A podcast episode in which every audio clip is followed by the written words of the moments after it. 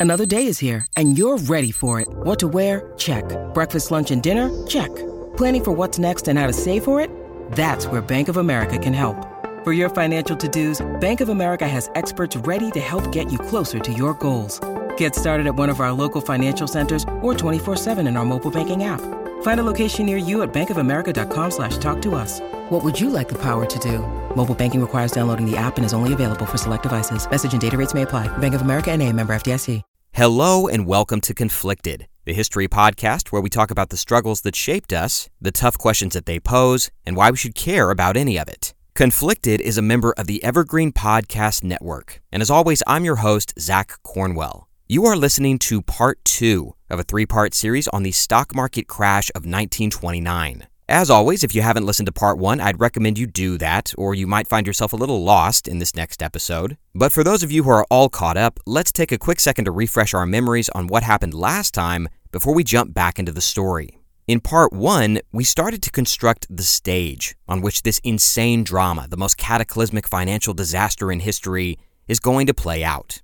We talked about how, in the aftermath of World War I, the economies of both the losers and the winners were absolutely wrecked. The Great War had made paupers out of the victors and vanquished alike. As Liaquat Ahamed writes in Lords of Finance, quote, no other war in history had absorbed so much of the wealth of so many nations at one time. But one nation fared comparatively well amidst all the mud, blood, and mustard gas the United States of America. The Allies had borrowed huge sums of money from America to keep deposits stocked and stomachs full during the war. And when the guns fell silent in 1918, Uncle Sam wanted his money back, with interest. That sudden and colossal shift of wealth made Wall Street the center of financial gravity for the entire Western world. As a Harvard law professor named Zechariah Chafee Jr. said at the time, quote, We have long desired to be the richest nation on earth, and now we are. End quote. We also talked about all the ways that the US was changing during the early 1920s, about the technological tidal wave that was reshaping American life at every social level. How exciting it was to simply walk outside and look around. There were cars zipping down the street, brightly colored automobiles in Easter egg shades that had replaced the sluggish horse and buggies of yesteryear. There were planes in the sky and radio waves in the ether, bringing information and people and entertainment from every corner of the globe. As one visiting Frenchman noted, quote, "It was the country of Lincoln. It is now the country of Ford." End quote. The optimism was so thick that you could cut it with a knife. Flush with cash and dizzy with post war positivity, the American public started playing footsie with Wall Street and the stock market. That innocent game of footsie led to a back rub, and the back rub led to second base, and by the late 1920s, the clothes were all over the floor. If you'll recall, Wall Street was a mysterious and scary place to most Americans before World War I. But a new investment option called Liberty Bonds introduced the wider public to the basic concept of investing. Now, investing in government bonds, safe, predictable, boring government bonds was one thing, but investing in stocks, that was where the real money was at. Normally, playing with the big boys in the stock market required a fat wallet and some serious connections. But Wall Street had crafted financial training wheels for any American with a few bucks to spend and a hunch to chase. And one of the most important financial concepts we talked about last episode was the practice of buying on margin. To review, buying on margin essentially means that you only have to put up a fraction of the cash for a stock purchase to enjoy the potential benefits. Throw down 10 bucks and you can buy 100 bucks worth of stock. And as long as the market keeps going up, you are raking it in at an exponential rate. But if the stock price dips and you can't find the cash to keep your loan afloat, the broker will sell your shares and you lose everything. Risks aside, it was a very seductive proposition. As one neophyte investor marveled at the time, quote, it was contrary to the moral law of the universe, which prescribes that a man shall earn his bread by the sweat of his brow. But who could pass up such a chance to get something for nothing? End quote. But we didn't spend all of our time last episode hanging out with starry eyed amateurs. In fact, we followed the early life of one of the most celebrated day traders to ever prowl the hunting grounds of Wall Street. Last time, we met the principal character and anti hero of our series, Jesse Livermore. Jesse Livermore, as you may remember, was born a corn farmer's son in Massachusetts. And at 14 years old, he snuck off the family farm with five bucks in his pocket to pursue a career playing the stock market. Fiendishly intelligent and endowed with a supernatural knack for numbers, the baby faced boy trader quickly became a Wall Street legend and a multimillionaire to boot. But Jesse was a man who had it all and wanted more. His insatiable sex drive and thrill seeking investment strategies made his personal life a minefield of bankruptcies and broken relationships. As the stock market crash loomed on the horizon in 1929, Jesse was attempting to repair his marriage to his second wife, Dorothy, or Dotsie, as the wedding ring he'd given her set on the band. Trouble had been brewing in paradise for some time. For years, Jesse's chronic infidelity had driven Dotsie deeper into the bottle and their marriage was dangerously close to unraveling beyond repair. But in the summer of 29, Jesse and Dotsie tried to fix things. They each agreed to do their best to conjure up those early years of young love and heavy passion. Dots gave up the sauce, and Jesse put away his Rolodex of mistresses. Would it last? Only time would tell. But aside from his personal life, the summer of 1929 was crucial to Jesse Livermore for one other very important reason. It was when he realized that the American stock market was going to collapse. He didn't know when, and he didn't know how bad, but he just knew it. As we discussed last time, Jesse Livermore set his massive research team collecting market data, crunching numbers, and collecting intel from all over the financial world. When the storm finally did hit, Jesse was determined to fashion himself a golden lifeboat. But Jesse Livermore was the exception to the rule. Most Americans believed the stock market would never stop soaring that the good times would never end. Last episode, we talked about the prevailing psychology of the roaring 20s and how it fueled a nationwide obsession with all things Wall Street. Brokers and bankers became household names, as famous as Cardi B or Gordon Ramsay. The accessibility to the stock market was greater than it had ever been. Taxi drivers and bootblacks and mailmen and line cooks were all playing the market, swapping tips and following hunches with an almost rabid devotion. It was fun. It was intoxicating, it was lucrative. Working class Americans, many for the first time, came face to face with the revolutionary idea that they might not have to work until they died. As one contemporary wrote, quote, Within this generation, it has become evident that unremitting toil is not necessarily a law of human destiny. End quote. But the question on everybody's mind was, how long could this last? And the answer would come in September of 1929, when the first tremors of doubt and fear began to shudder through the global economy. When we left off last time, America was celebrating Labor Day in September 1929. The Dow Jones Industrial Average was the highest it had ever been. The beaches were packed, the shelves were stocked, and the skies were blue. But unfortunately for an unsuspecting American public, their collective heads had just bumped against the ceiling. That first week in September of 1929 was the highest the stock market would ever climb for the next two decades. The Wall Street bubble was about to rupture under the strain of its own enormous weight. But before we pop this balloon, we need to take a hard look at some of the underlying problems in the American financial ecosystem that allowed the crash to happen in the first place. The rats in the walls, the termites in the timber, the unseen frailties that began to buckle and eventually brought the whole house down.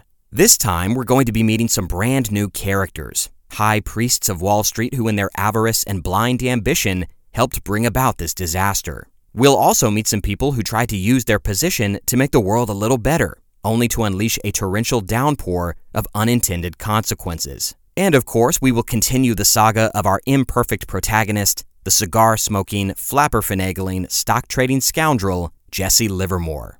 So now that we're all caught up on where we've been, let's hop in our Model Ts and zip on down the road.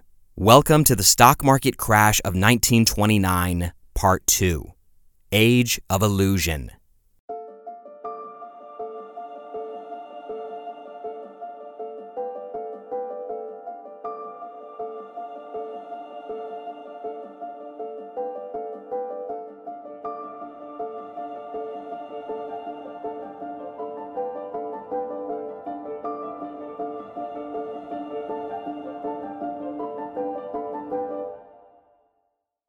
There's a story that has been passed around the corridors of Wall Street for a very long time. It's a bit of an urban legend, actually, an anecdote lovingly handed down from one generation of bankers to the next. Some people swear that this story is true. Others dismiss it as a bit of apocryphal cocktail gossip.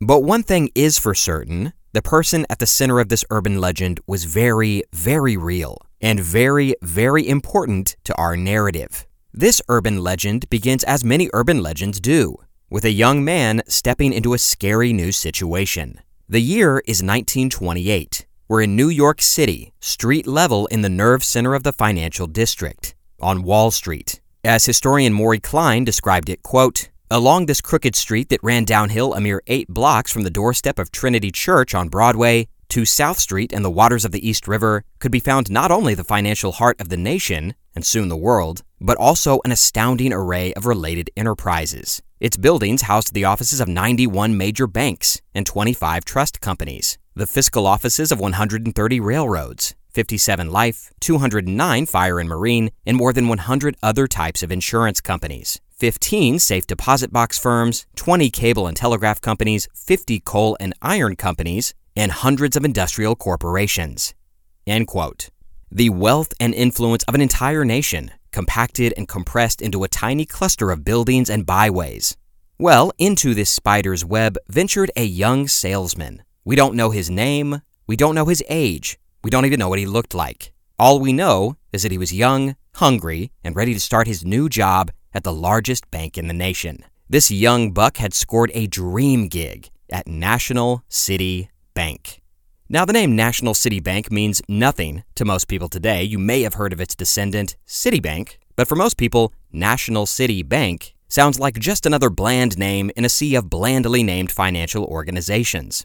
But in 1928, National City Bank was an absolute powerhouse. As historian Michael Perino writes, quote, by the mid 1920s, Citibank wasn't just the largest bank in the country, it was one of the largest corporations, rivaling in size U.S. Steel and American Telephone and Telegraph. Affiliate offices continued to spread across the country. There were 69 in 51 cities in 1929, all connected by 11,000 miles of private wire. There were company offices throughout Canada and in London, Amsterdam, Geneva, Tokyo, and Shanghai. End quote. So, this young salesman walks up to the address he's been given, 55 Wall Street, and gazes up at the imposing eight story headquarters of National City Bank. Occupying an entire city block, decorated with two rows of classical Roman style columns, it looked more like a palace than a bank, like some kind of ancient temple. And in many ways, it was a place of worship. Naturally, the young salesman can barely contain his enthusiasm. He had finally made it. This was his shot. It was the beginning of a life changing opportunity. So he straightens his tie, bounds up the steps, passes through the columns, and starts his new job at the National City Bank. Weeks go by. The nervous energy of new faces and new routines eventually subsides, and the young salesman finds his groove. He likes it here. The energy is palpable, his coworkers are ferocious and motivated. It was like standing at the center of a beehive. And one fine day, as the young salesman is doing paperwork and following leads, he sees someone stride onto the floor out of the corner of his eye. A hush descends over the sales floor as a man parts the crowds of employees like Moses in the Red Sea. This man was in his early 50s, dressed in an immaculate suit. He was, according to Michael Perino, quote, tall and ruggedly good looking. He had wavy hair, deep set eyes, an indomitable jaw, and an athlete's muscular body with thick wrists and the hands of a worker. He exuded strength, not only physically, but mentally. He never wasted words and he always locked eyes with whomever he was talking to. End quote. And if you need a modern day actor comparison for what this person looked like, think a slightly older Bradley Cooper. Well, after a brief moment, a wave of recognition washes over the young salesman. He had seen this man before in the newspapers and on the cover of magazines. This was his boss, well, not his boss, his boss's boss's boss's boss's boss. This was the chief executive of the National City Bank, one of the most powerful titans on Wall Street, Charles E. Mitchell. Although the newspapers preferred to call him Sunshine Charlie. Like the name of the bank that he ran, the name Charlie Mitchell has long since passed into historical obscurity. But during the Roaring Twenties, he was one of the most powerful men in the world. The newspapers called him Sunshine Charlie Mitchell because of his famously optimistic outlook on the state of the American economy. If the stock market boom of the 20s had a dancing, twirling, cheerleading mascot, it was Sunshine Charlie Mitchell. Like our old pal Jesse Livermore, Charlie Mitchell had come from humble beginnings. According to Michael Perino, he hailed from, quote, a shabby and unfashionable suburb of Boston on the northern bank of the Mystic River, end quote. But ambition and talent had propelled him far beyond those middling origins. He was, according to Gordon Thomas and Max Morgan Witts, quote, a colossus of banking and a living example to every poor boy that America really was the land of opportunity. End quote. One historian proclaimed that Charlie Mitchell was, quote, rugged individualism personified. But it would have shocked his army of loyal employees to learn that as a kid, Sunshine Charlie Mitchell had suffered from a debilitating stutter. But that speech impediment was long gone now. In its place was the silky smooth baritone of a master salesman.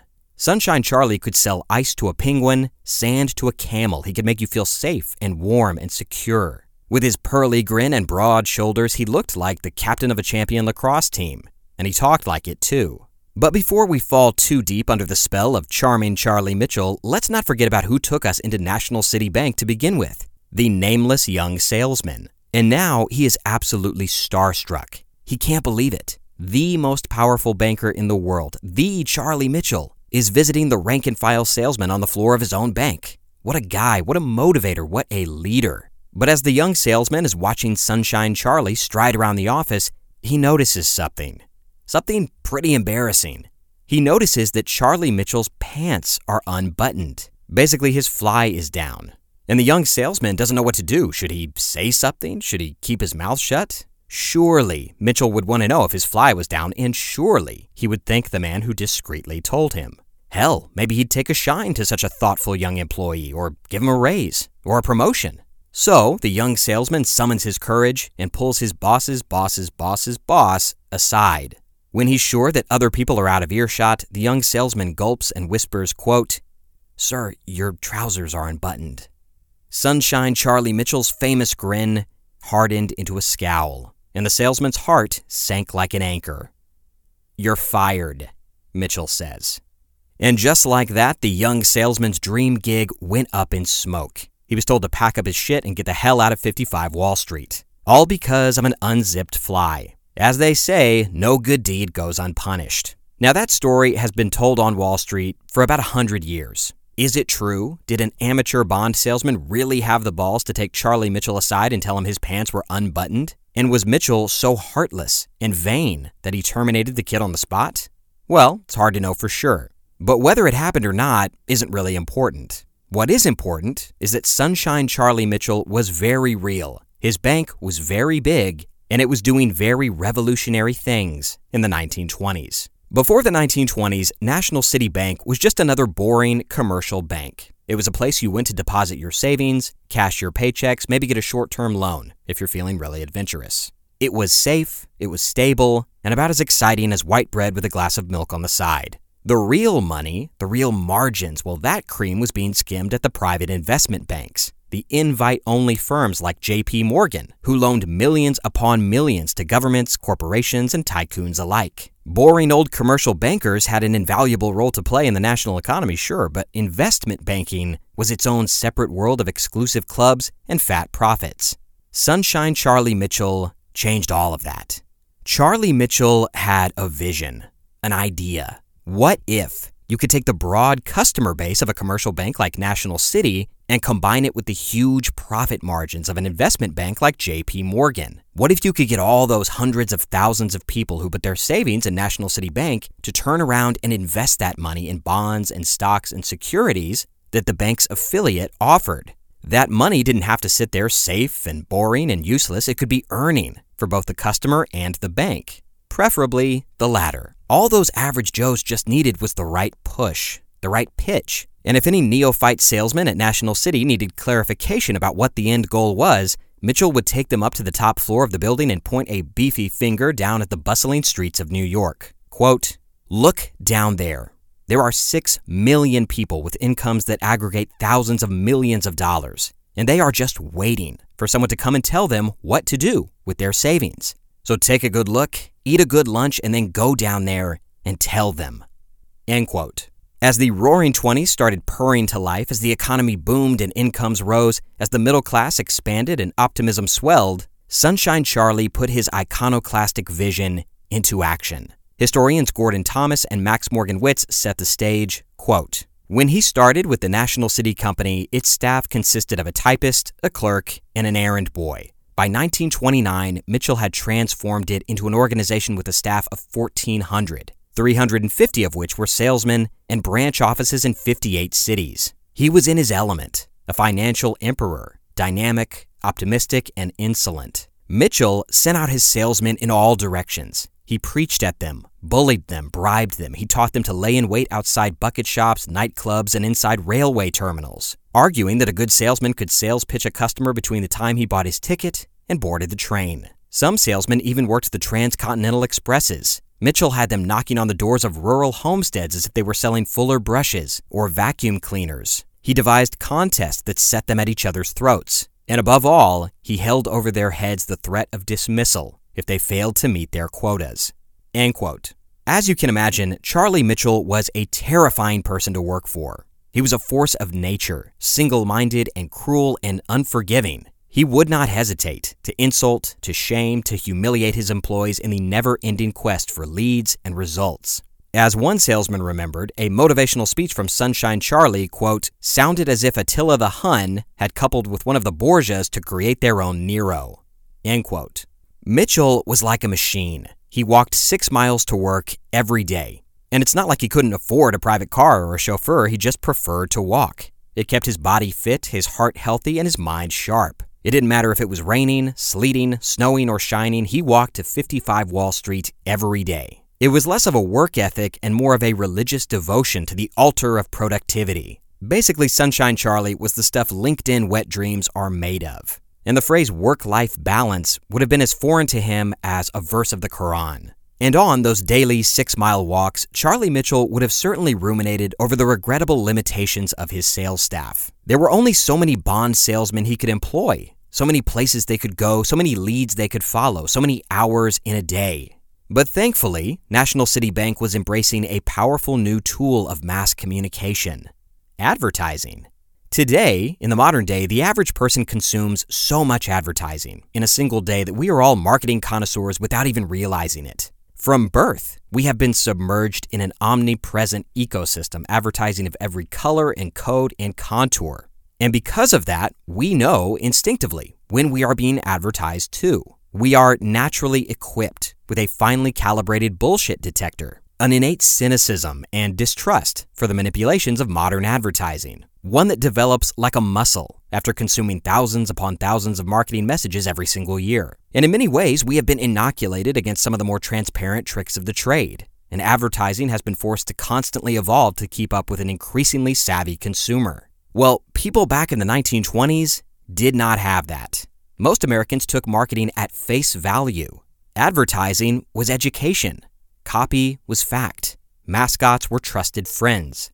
And that gullibility, as fleeting as it was, was exploited to the max by Madison Avenue copywriters and the Wall Street bankers that contracted their services. It was a new golden age where advertising first became an art form unto itself. As a radio personality named Helen Cass sermonized in 1923, quote, Sell them their dreams. Sell them what they longed for and hoped for and almost despaired of having. Sell them hats by splashing sunlight across them. Sell them dreams dreams of country clubs and proms and visions of what might happen if only. After all, people don't buy things to have things, they buy things to work for them. They buy hope, hope of what your merchandise will do for them. Sell them this hope, and you won't have to worry about selling them goods. End quote. And like a blinding beam of hallelujah light, Sunshine Charlie saw the massive potential of advertising for National City Bank and its bond hawking affiliate, National City Company. After all, Wall Street was a scary place for the average middle class investor. These were shark infested waters, and the little fish needed a friend, a helping hand who could guide them through the confusing terminology and incomprehensible jargon. In Sunshine Charlie's vision of the future, National City Bank was going to be that trusted friend. All across America, people were flipping through full color catalogs, and right next to print ads for radios, refrigerators, and soap were ads for National City Company, the bank's securities affiliate. And these glossy, full bleed, full color pitches dangled the prospect of easy wealth. in front of millions upon millions of people. National City Bank was a one stop shop, they said. Not only could you deposit your checks, get a loan, or build your savings, you could use that money to invest in bonds, stocks, and securities offered by the very same bank. And best of all, you could rest assured that these investments were handpicked by the most knowledgeable and trustworthy men on Wall Street. You didn't have to do any of the confusing and time consuming research. National City would do it all for you. As one ad for National City Company read, quote, National City judgment as to which bonds are best for you is based on both strict investigation of the security and analysis of your own requirements. End quote. And these ads went on to encourage customers to be, quote, as frank and open in discussing his investment problems as he is in discussing legal problems with his lawyer or his health with a doctor. End quote. And historian Michael Perino explains, quote, Indeed, the National City Company was pitched as a time saving device, no different from the washing machines and vacuum cleaners then flooding the marketplace. End quote. Slowly but surely, Sunshine Charlie's vision became a reality. The money came rolling in as National City sold securities like, in Mitchell's words, quote, so many pounds of coffee. As one historian put it, quote, according to Mitchell, National City Bank's job was no different than Ford's. It didn't manufacture cars, it manufactured another kind of consumer product investment securities. End quote. This revolutionary, quasi legal, incestuous fusion of commercial and investment banking took Wall Street by storm and before long, other banks followed Sunshine Charlie Mitchell and National City into the fray. As Thomas and Morgan Witts write, quote, a man-to-man approach was adopted. A bank manager was depicted as a friendly fellow with unlimited cash to alleviate any anxiety. A broker was the middleman, there to help you make your fortune. Big business took on human characteristics friendliness, tolerance, and sympathy, all to attract more investors. And it worked. Money flowed into Wall Street. End quote. But the lingering question is, of course, were any of these investments actually solid? Were the good neighbors at National City really keeping their customers' best interest at heart like the billboards and magazine ads promised? The answer, courtesy of Thomas and Morgan Witts, quote, driven ever on by Mitchell. His salesmen sold the American public $15 billion worth of securities in nine years. They sold the stocks of automobile companies which almost immediately went broke. They sold the bonds of South American republics on the verge of insolvency and revolution, of Bavarian community schemes that had no hope of materializing, in companies launching cloud cuckoo land plans in Switzerland, Austria, and the Benelux countries. And they sold stock in their parent company, the National City Bank, making a mockery of the law expressly forbidding that. End quote.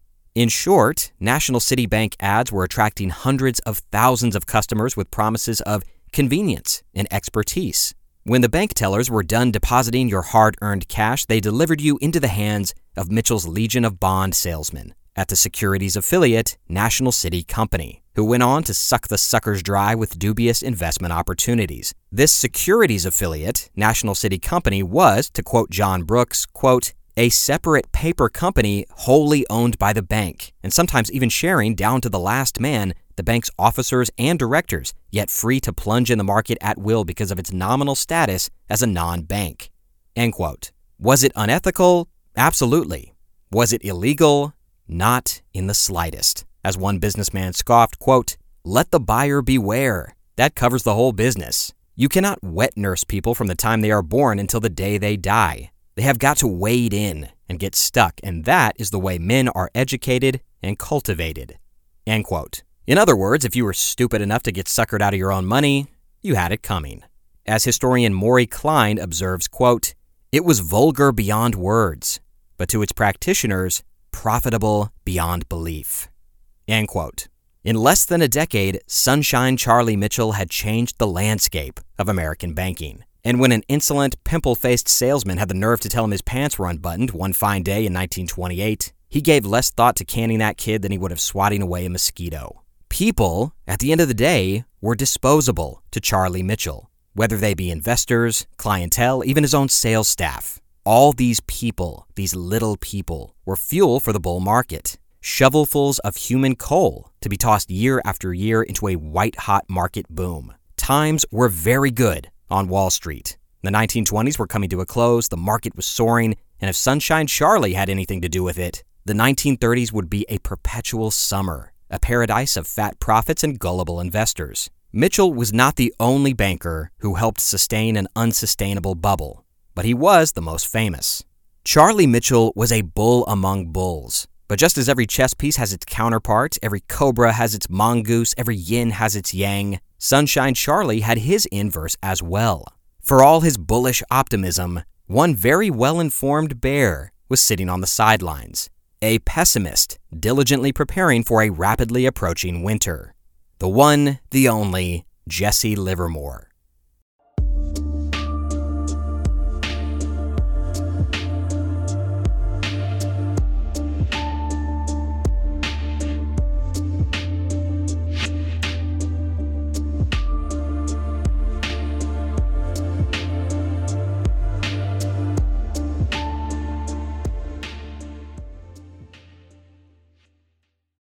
When you need mealtime inspiration, it's worth shopping Kroger, where you'll find over 30,000 mouthwatering choices that excite your inner foodie. And no matter what tasty choice you make, you'll enjoy our everyday low prices, plus extra ways to save, like digital coupons worth over $600 each week. You can also save up to $1 off per gallon at the pump with fuel points. More savings and more inspiring flavors make shopping Kroger worth it every time. Kroger, fresh for everyone. Fuel restrictions apply. It's early October of 1929. We're in Great Neck, New York, in a massive waterfront mansion nestled on the northern shore of Long Island. This house is huge 11 sprawling acres of Georgian colonial architecture and neatly manicured gardens, attended by a small army of servants, cooks, butlers, and groundskeepers. This place, this house, was opulence incarnate and could have easily doubled as the fictional funhouse of one Jay Gatsby. But this mansion belonged to a much more real, much more influential family. This was the primary residence of Mr. and Mrs. Jesse Livermore and their two small boys. The Livermores had apartments in the city and summer cottages in Palm Beach, but Great Neck was home. Jesse had bought the place back in 1923, and he'd soon christened the estate Evermore as a testament to the undying love and eternal fidelity between he and his pretty young wife. What a joke, thought Dotsie Livermore as she poured herself a third glass of white wine. Dotsie liked to start most evenings with a bottle of white wine. It was refreshing, delicious, but most importantly, it was strong. After the first bottle was gone, she'd open a second. About halfway through that bottle, her taste buds usually started craving something with a little more bite, at which point she switched over to whiskey. And she usually made it about halfway through the whiskey before the servants put her to bed in a state of incoherent belligerence. By 1929, prohibition had been the law of the land for more than a decade. But for someone as rich as Dotsie Livermore, it was a minor speed bump on the daily odyssey into the depths of the bottle. As she liked to say, quote, Prohibition is a condition for people who do not have connections. End quote. Dotsie loved her booze so much that she even used a chunk of her husband's stock market profits to build her own personal distillery, where a small staff concocted bootleg liquor and beer for their very thirsty employer. Living her life pickled in whiskey hadn't done Dotsie's health any favors. She was only 33, but she looked much older, a shadow of the vivacious showgirl she had once been. As the white wine in her glass disappeared over the course of the evening, she often found herself thinking back to a different time a magical time, back when the world seemed new and the future glittered with possibility. Back then, in 1918, she had been a 22 year old dancer in a famous Broadway act called the Ziegfeld Follies. Only the most gorgeous girls in New York were chosen for the act. And Dotsie not only made the cut, she stole the show. Before long, slim young men with big fat wallets were pursuing her after every show. Dotsie would bat her bottle green eyes at them and disappear into a dressing room. But on one day in 1917, a different sort of man knocked on her door. He was rich, like all the others, but he wasn't particularly handsome. He had a weak chin, pale skin, and a thick Boston accent. And he was twice her age. But when he ran his hand through his slicked back blonde hair and offered to take her out on the town, Dotsie's shell cracked. There was something special about this guy. His name was Jesse Livermore, but all my friends call me JL, he said. The romance between Jesse and Dotsie roared to life like a bonfire. And 18 months later, those green eyes were misty with joy behind a white wedding veil. At this point in her trip down memory lane, Dotsie might have poured herself a fourth glass of white wine and suppressed a bitter laugh at her own expense. What a stupid little girl, she thought. That white dress had turned out to be a straitjacket. But for a while in those early days, life with Jesse seemed like a playground. He was so, so smart and so charming and funny and unpretentious. He could spend money like a sultan, but he came from a corn farm in Massachusetts. That was something a working class stage girl like Dotsie could appreciate. And it didn't take long for the pitter patter of little feet to start echoing through the Livermore residence. Dotsie gave birth to two boys, one after another. The eldest was named Jesse Jr., and the younger named Paul, both pint sized doppelgangers of their blond, fair skinned father. Dotsie may have come up cashing checks as a Broadway showgirl, but she grew very comfortable very quickly at the helm of her husband's vast fortune. Her love language was stuff, and Jesse enjoyed spoiling his young wife with lavish gifts. When they bought the house at Great Neck, the palatial estate dubbed Evermore, Jesse presented Dots with a blank check and told her to fill it with whatever she wanted. And Dots most definitely did whatever she wanted. A few years later, Dotsie decided that she wanted her children to learn French, so she fired the entire staff and had them replaced with French speaking servants. The only problem was they spoke only French. So Jesse came home from his office in the city to find a staff that he could not communicate with. But eventually, Dotsie realized the impracticality of this arrangement, fired the French staff, and had all the old servants hired back. And it sounds like a lot of crazy to live with, but Jesse didn't care all that much. Money was no object, price was irrelevant. Whatever his young wife wanted to maintain her happiness, raise his boys, and keep the house in order, well, that was all fine with him. But the Livermores would soon discover that although wealth can make life easier, it can make you a target too.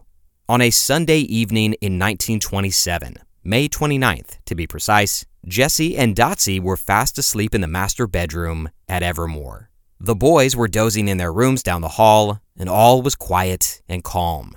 No one heard the two armed men sneaking through the grounds. No one heard them cut the phone lines or scale the house with a ladder. And no one heard them creep down the hallway to the master bedroom. Jesse and Dotsie bolted awake as the two men burst into their bedroom waving a 45 caliber pistol in front of their faces. They were burglars, but they didn't look like burglars. They wore suits and ties. They were polite. As Jesse remembered, quote, the burglars seemed not only without fear, but in no hurry. They didn't even modulate their voices. End quote. The Livermores were still in their PJs when the thieves tied their hands and feet and went to work looting the house of all its jewels and trinkets. The Livermores, after all, were famously obscenely rich, and these two men had summoned the audacity to rob them blind. Before they screeched away in a getaway car, one of the thieves pulled two sapphire rings off Jesse's fingers. And then, to everyone's astonishment, Dotsie stands up and looks them straight in the eye. She doesn't cry or scream or beg, she turns on the charm. She asks the burglars to give the rings, worth about 70 grand, back to quote, Pops, back to Jesse, she meant. As Livermore reminisced weeks later, quote, that was almost funny. My wife, as far as I could remember, never refers to me as Pops, but she tried it on with these two burglars. And this is him quoting Dotsie. Now give Pops back his ring and stones. I gave them to him, and we think a lot of them. And sure enough, they gave them back. End quote. The polite, smartly dressed burglars left the house and drove off into the night with $100,000 worth of stolen jewels. The robbery was a national news story. It was on the front page of the New York Times that following Monday. Because of Jesse's success on the stock market, the Livermores were public figures, and the press was fascinated. The thieves were eventually caught and convicted, but it had been a traumatic experience for both Jesse and Dotsie. In the moment, Dots had been brave and audacious, but being held up at gunpoint and tied up in her own home had rattled her deeply. As a result, her wine glasses started to get a little bit fuller in the years that followed. But there was another, far crueler crime being perpetrated in the house of Livermore, and it was happening in plain sight. Jesse had always loved girls, always and all kinds blonde girls, brunette girls, red-headed girls, tall girls, short girls, slim girls, curvy girls. He'd slept with half the showgirls on the Ziegfeld Follies before he met Dotsie and decided to put a ring on it. Dotsie's ultimate mistake was thinking that he would ever stop, thinking that his devotion to her could ever overpower his constant and compulsive need for a little slice of strange. The perfume clinging to his suits, the long nights at the office, the strange bills for hotel rooms, all of it had to have an innocent explanation, surely. This man, this intelligent, unpretentious, devoted man, would never do that to her. But little by little, year by year, the fiction Dotsie clung to began to unravel. The husband that she imagined Jesse to be was just a mirage. And every year, she noticed changes in the mirror. A wrinkle there, a bit of flab there, she could see the 22 year old showgirl evaporating in front of her eyes. One gossip columnist had the nerve to write that she was getting, quote, plump. How could she ever compete with the revolving stable of perpetually perky girlfriends that Jesse hid away in his downtown love nests? And eventually, Dotsie began asking questions. She began confronting Jesse about her suspicions. And of course, as per usual, he'd run a hand through his ash blonde hair and swear, promise, vow to her that nothing was going on. And with every lie, every half truth, every excuse, the Livermore's marriage died a little bit at a time. For Dotsie, it was humiliating. On some days, she would force her way into Jesse's office on Fifth Avenue, screaming and shouting about his cheating. One time, she had to be physically removed by Livermore's driver. And as humiliating as all that was, Jesse's deceptions went far deeper than Dotsie could have ever known. According to biographer Tom Rubython, she was, quote, only scratching the surface, which underneath would reveal a web of girlfriends, maybe as many as half a dozen, who her husband was financially supporting. End quote. To cope with the infidelity, she threw herself into the warm embrace of the bottle. But being constantly wasted only exacerbated the tensions with Jesse, and he used her alcoholism to rationalize his cheating. In 1929, though, they tried to wipe the slate clean and start over. But like a tall glass of white wine, it was too good to last. By the fall, they were both off the wagon once again, hating and hurting each other at the lonely Gatsby esque house at Great Neck. For Dotsie, the Evermore estate was more of a prison than a palace. But then, sometime in 1929, she met someone. In a stunning twist of irony, Dotsie Livermore started an affair of her very own with a 25 year old prohibition agent named Walter Longcope.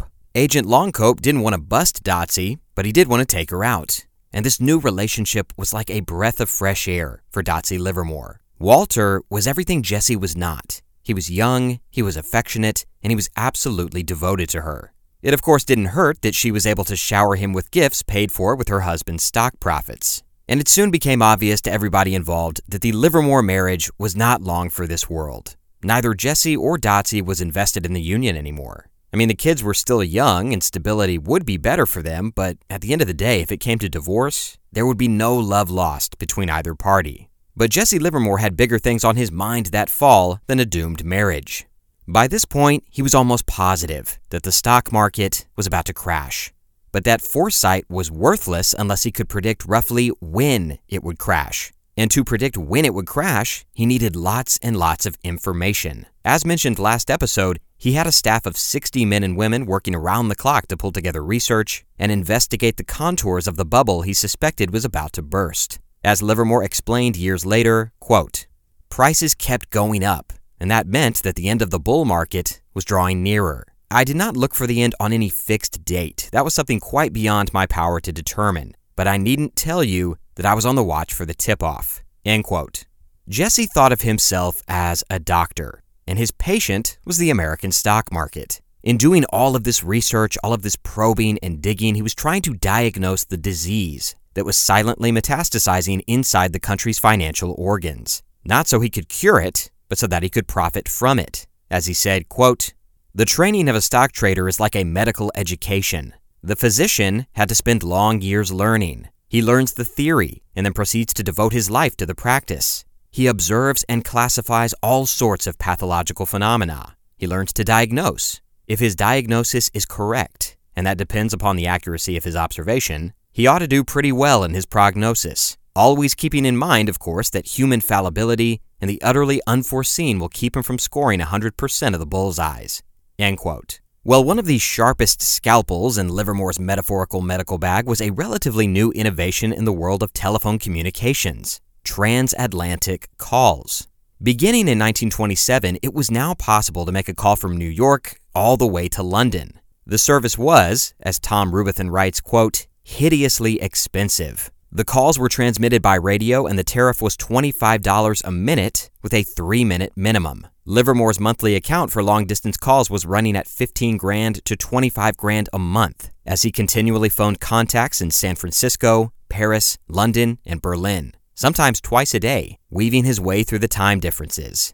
End quote. But that ridiculous price tag was well worth it. Jesse needed to know what was happening in the wider financial world before anybody else. To see Jesse in his element would have been a striking image. As Rubython describes, quote, Livermore sat in a jungle of telephone wires, his sharp blue eyes glued to the private board which recorded the minute by minute gyrations of his vast paper empire. End quote. Every night, a telephone rang in London. And every night, Jesse Livermore got a quick and dirty dossier of the latest insider gossip, looking for clues and warning signs. It was significant that Livermore's keen eyes were so fixed on events in London, because it was in London that one of the many seeds of the boom had first been planted years earlier. In the aftermath of World War I, two friends, two bankers, entered into a sacred pact to rebuild Europe and lift it from the ashes of post war poverty. They thought they were going to make the world a better place. Instead, they built a ticking time bomb that would eventually detonate in October of 1929.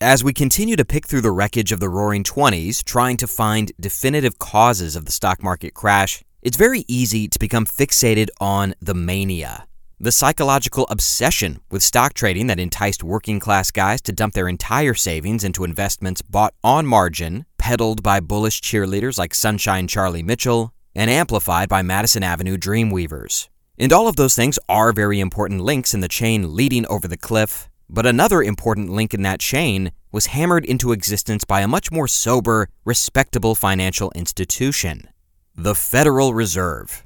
Now, when I say Federal Reserve, I can almost hear thousands of thumbs hovering over the pause button. For most people, learning about the history of the Federal Reserve ranks slightly above a trip to the DMV and slightly below a root canal. What is it? Who are these people? What do they do and why do they do it? What does a central banking system with all the entertainment value of fresh wallpaper have to do with our story? Well, a lot, actually. But rather than talk about it in broad, impersonal terms, rather than hold you captive on a tour into the catacombs of Federal Reserve history, we're going to take a slightly different tack. To understand the role that the Federal Reserve played in the Wall Street crash of 1929, I'm going to tell you a story about two best friends. The world of international banking is a famously unsentimental place, but somehow, in the early 20th century, an authentic, warm, and honestly sweet friendship blossomed between the leaders of two central banks Benjamin Strong of the New York Federal Reserve and Montague Norman of the Bank of England. Benjamin and Montague, Ben and Monty. They were two weird, lonely guys who somehow found each other and forged a lifelong correspondence. And this friendship, this bond, ended up shaping the trajectory of the entire world economy, eventually culminating in the stock market crash and a global depression. As they say, the road to hell is paved with good intentions, and these two BFFs merrily skipped down that road, taking the rest of us along with them. Let's begin with Montague Norman. Imagine that you're walking down the streets of downtown London in the 1920s. You're walking along, minding your own business, and then you see a man strolling down the sidewalk towards you. He's an older gentleman, tall and thin as a light pole, with a snow white goatee and a black top hat. Every step is accompanied by the clickety clack of a long cane. As he passes you, you feel the gentle swish of the long black cape attached to his shoulders. In short, he looks a little bit like a bizarre cross between the KFC Colonel and a Sherlock Holmes supervillain. This is Montague Norman, and he was, as historian Liaquat Ahamed writes, quote, the most prominent and powerful banker in all Europe, if not the world. End quote. Montague Norman did not have a lot of friends. He was kind of a weird guy. The euphemism at the time would have been unconventional. And today we might say he was a bit awkward and antisocial. Believe it or not, grown men in capes were considered as silly in 1929 as they are today, but for Montague, being alone was nothing new. He had been a loner for most of his life. Montague came from an old English banking family. His dad had been a banker, just like his dad before him. But from the jump, Monty was an odd duck. As Ahamed writes, quote, From his early childhood, he had never quite seemed to fit in. He was sickly from birth and as a boy suffered from terrible migraines. His emotional and highly strung mother, herself subject to depressions and imaginary illnesses, fussed over him excessively. And Ahamed goes on later in his book Montague did not excel in the atmosphere of competition and athleticism. He was a misfit, lonely, isolated, and generally moody.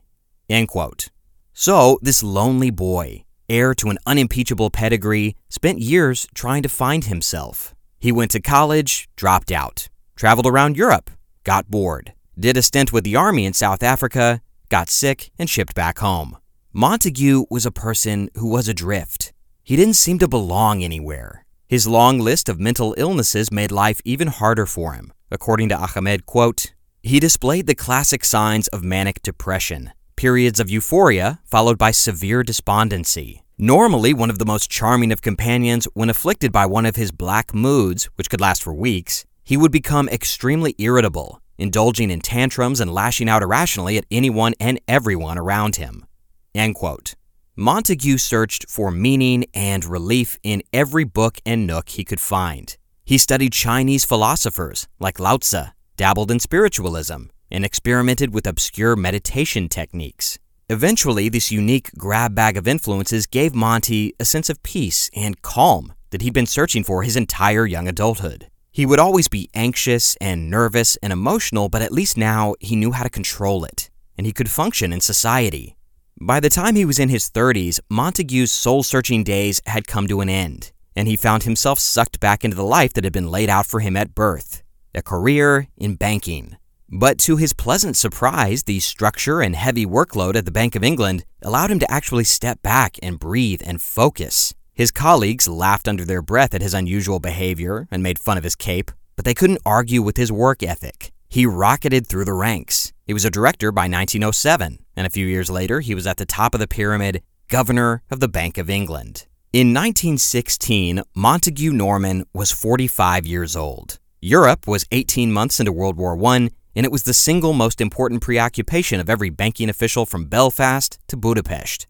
Industrialized warfare had transformed the frontier between France and Germany into one gigantic bonfire, and the GDP of England was being shoveled into the flames to sustain the fight against the Reich and her allies. But London and Paris had allies too, powerful benefactors from across the Atlantic, who sent a delegation to discuss the coordination of financial policy. It was in February of 1916 that Montague Norman first met Benjamin Strong, governor of the New York Federal Reserve Bank.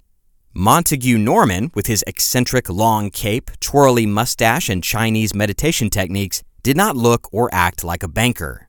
But Benjamin Strong looked exactly like a banker.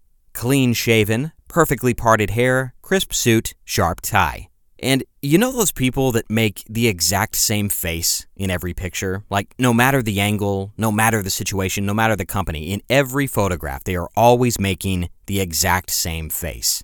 Benjamin Strong was like that. If you look up pictures of Ben Strong, he always looks as if seconds before the picture was taken, he'd bitten down hard on a lemon.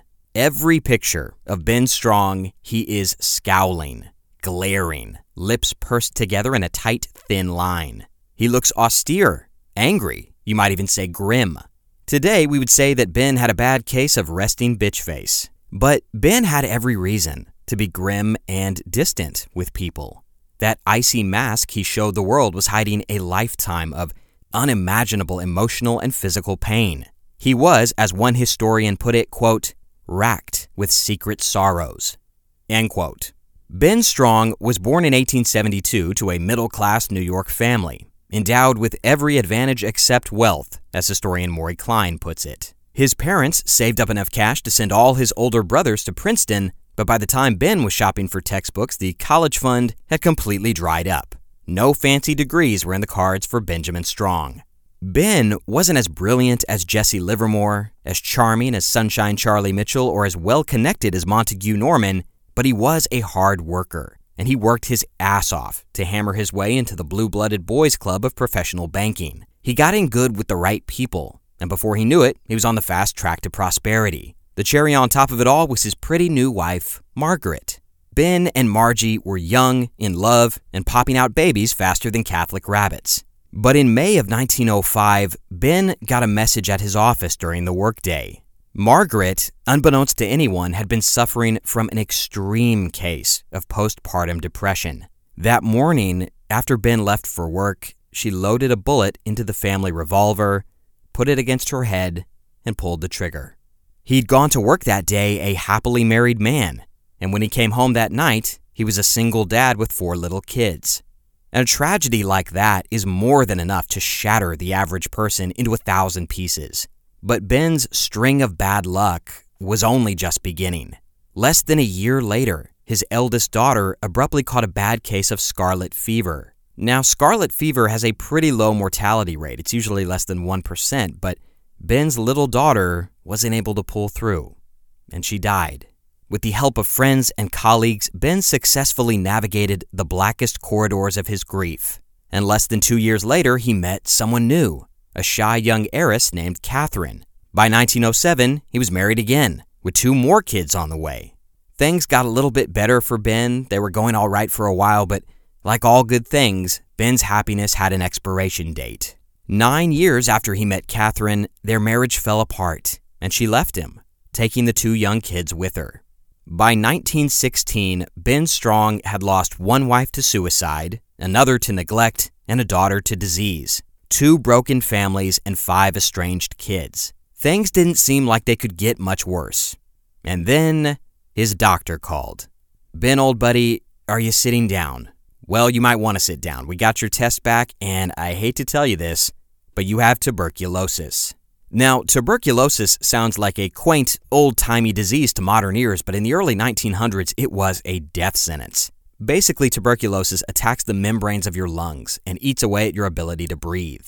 At the time, half of all people who contracted tuberculosis, or the consumption, as it was called, died within five years. It was incurable. You could delay, prolong, keep it at bay, but sooner or later, it would shred your lungs to mulch. Ben Strong got his diagnosis when he was 44. From that moment on, he was living on borrowed time.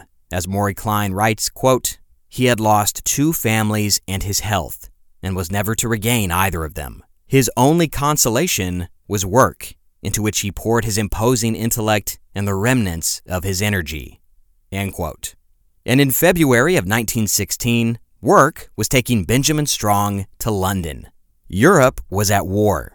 Great Britain was bleeding cash, and the Brits needed a helping hand from their Yankee cousins across the sea. Just before Franz Ferdinand caught a Serbian bullet in Sarajevo, Benjamin Strong had been tapped to run the New York Federal Reserve Bank, the most powerful of 12 regional banks that answered to the newly created Federal Reserve Board in Washington, D.C. It was an important but thankless job. As economist John Kenneth Galbraith writes, quote, the regulation of economic activity is without a doubt the most inelegant and unrewarding of public endeavors.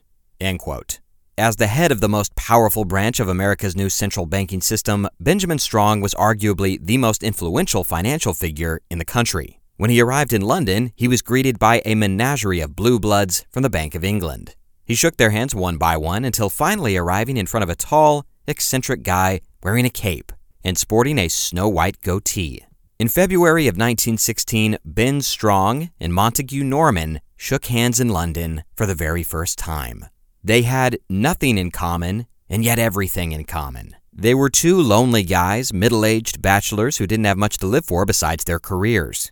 And from the get go, something just clicked. They had the same sense of humor, the same philosophy about financial policy, they even liked the same vacation spots. They got along famously. As historian Scott Nations writes, quote, Norman, profoundly troubled of mind, and Strong, profoundly weak in body with tuberculosis, became best of friends once they were thrown together by their work at their respective central banks. As millions of men died in the trenches of Europe and the Great War came to an ugly conclusion, a friendship that would influence the future of the Western Hemisphere blossomed into existence. Monty and Ben wrote letters to each other as often as professional courtesy would allow. They stayed at each other's houses when visiting on official business. They vacationed together in Maine and the south of France. The letters could be shockingly informal and affectionate for a pair of banking colleagues. Montague addressed Ben as, quote, Dear Strongy. Ben addressed Montague as, quote, Dear Old Man or Dear Old Monty. They exchanged inside jokes and playful correspondence. As Liaquat Ahamed writes, quote, At times they sounded like a couple of harmless old bachelors who took great pleasure in joshing each other. End quote. But as light-hearted and warm as their interactions could be, Monty and Ben, the banking BFFs, had a very serious task ahead of them in the wake of World War I. We've already alluded to it multiple times, but Europe's economy was absolutely destroyed after the war. Rebuilding it would take no small amount of creativity and collaboration between America and Great Britain. As Ben wrote to Monty in 1918, quote, There is no doubt that much of the world's happiness in the future will depend upon the relations now being established between your country and ours. End quote. But how to rebuild the world's happiness after four years of war, millions of lives lost, and billions in capital down the drain? In a word, gold or to be more specific, the gold standard. Now, what the hell is the gold standard, you might be asking?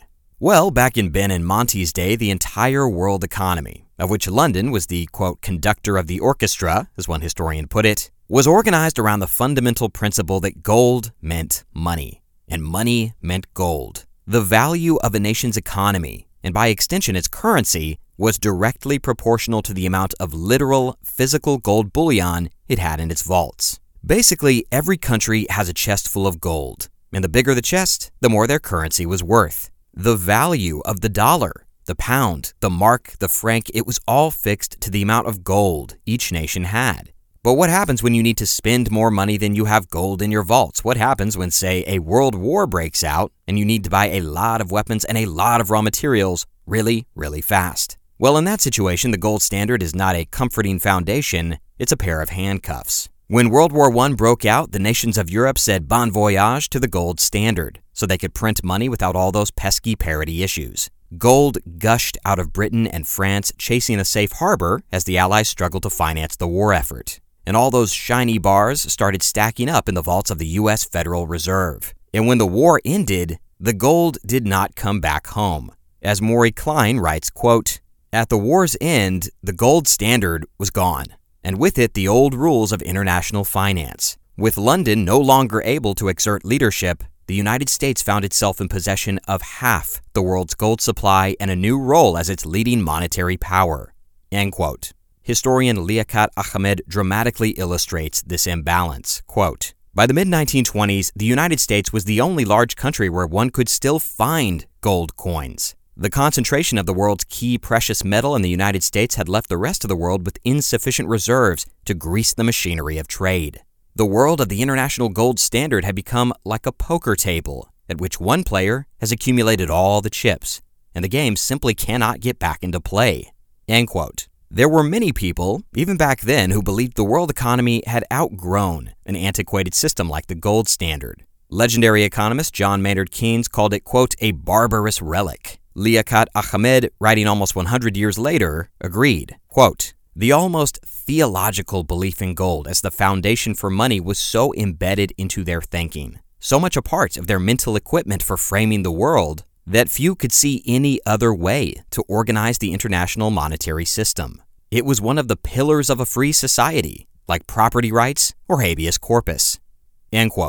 Montague Norman, by this time the governor of the Bank of England, and Benjamin Strong, de facto leader of the Federal Reserve, were devoted acolytes of the gold standard. And they believed that returning to it was the only way to save the world economy, to restore prosperity, normalcy, and happiness to Europe, and by extension the world. As one historian wrote, quote, the past appeared to offer tranquility, end quote. Ben Strong's tuberculosis weary shoulders were loaded down with a staggering amount of responsibility and influence. According to one historian, quote, the Fed, which barely existed in 1914, now sat on the largest reservoir of gold bullion in the world. making it potentially the dominant player if and when the international gold standard was restored. And he goes on later. The Federal Reserve was so flush with gold that it had gone from being the central bank of the United States to being the central bank of the entire industrial world. End quote.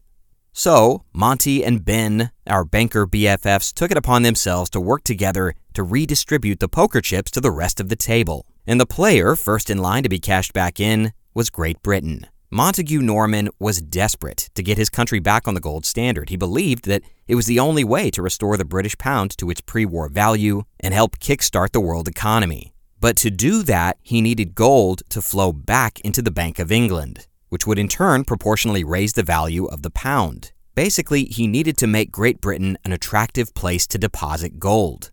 Well, how do you do that? Ladies and gentlemen, fasten your seatbelts for the moment you've all been waiting for because we're about to talk about interest rates. Now, we're going to make this as quick and painless as possible, but we can't understand how Benjamin Strong and Montague Norman helped cause the stock market crash of 1929 without understanding the fundamental concept of interest rates. As we all know, it costs money to borrow money. Lenders charge borrowers an extra percentage for the access to money. That's interest and it is as old as the hills. Well, central banks with vast reserves of money, like the Federal Reserve, they lend money to smaller commercial banks so that those banks can in turn loan money to regular schmucks like you and me. At each link in that chain, interest is charged. The Fed charges interest on the commercial banks, and the commercial banks charge interest on us. Now, this is very important. The Fed can influence the economy by raising or lowering that interest rate. If it charges the commercial banks more to borrow, then those banks are going to charge us more to borrow. After all, they got to make a profit. So when the Fed's rates are low, it's cheaper to borrow money for everyone. And when credit is cheap, more people borrow and buy stuff and the economy heats up. If the economy gets too hot, the Fed can raise interest rates, which means it's more expensive to borrow money. Less people borrow, less stuff is bought, and the economy cools and contracts. The metaphor that you will often hear is that the Fed controls a spigot or a faucet of credit.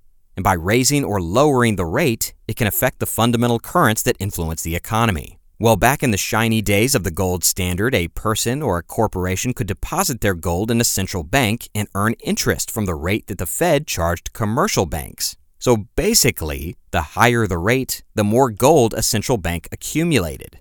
The downside was that it could strangle economic growth because it was so expensive to borrow. It was a tricky, delicate dance. Montague Norman, our cape wearing, Lao Tzu reciting British banker, wanted gold to come back to Great Britain.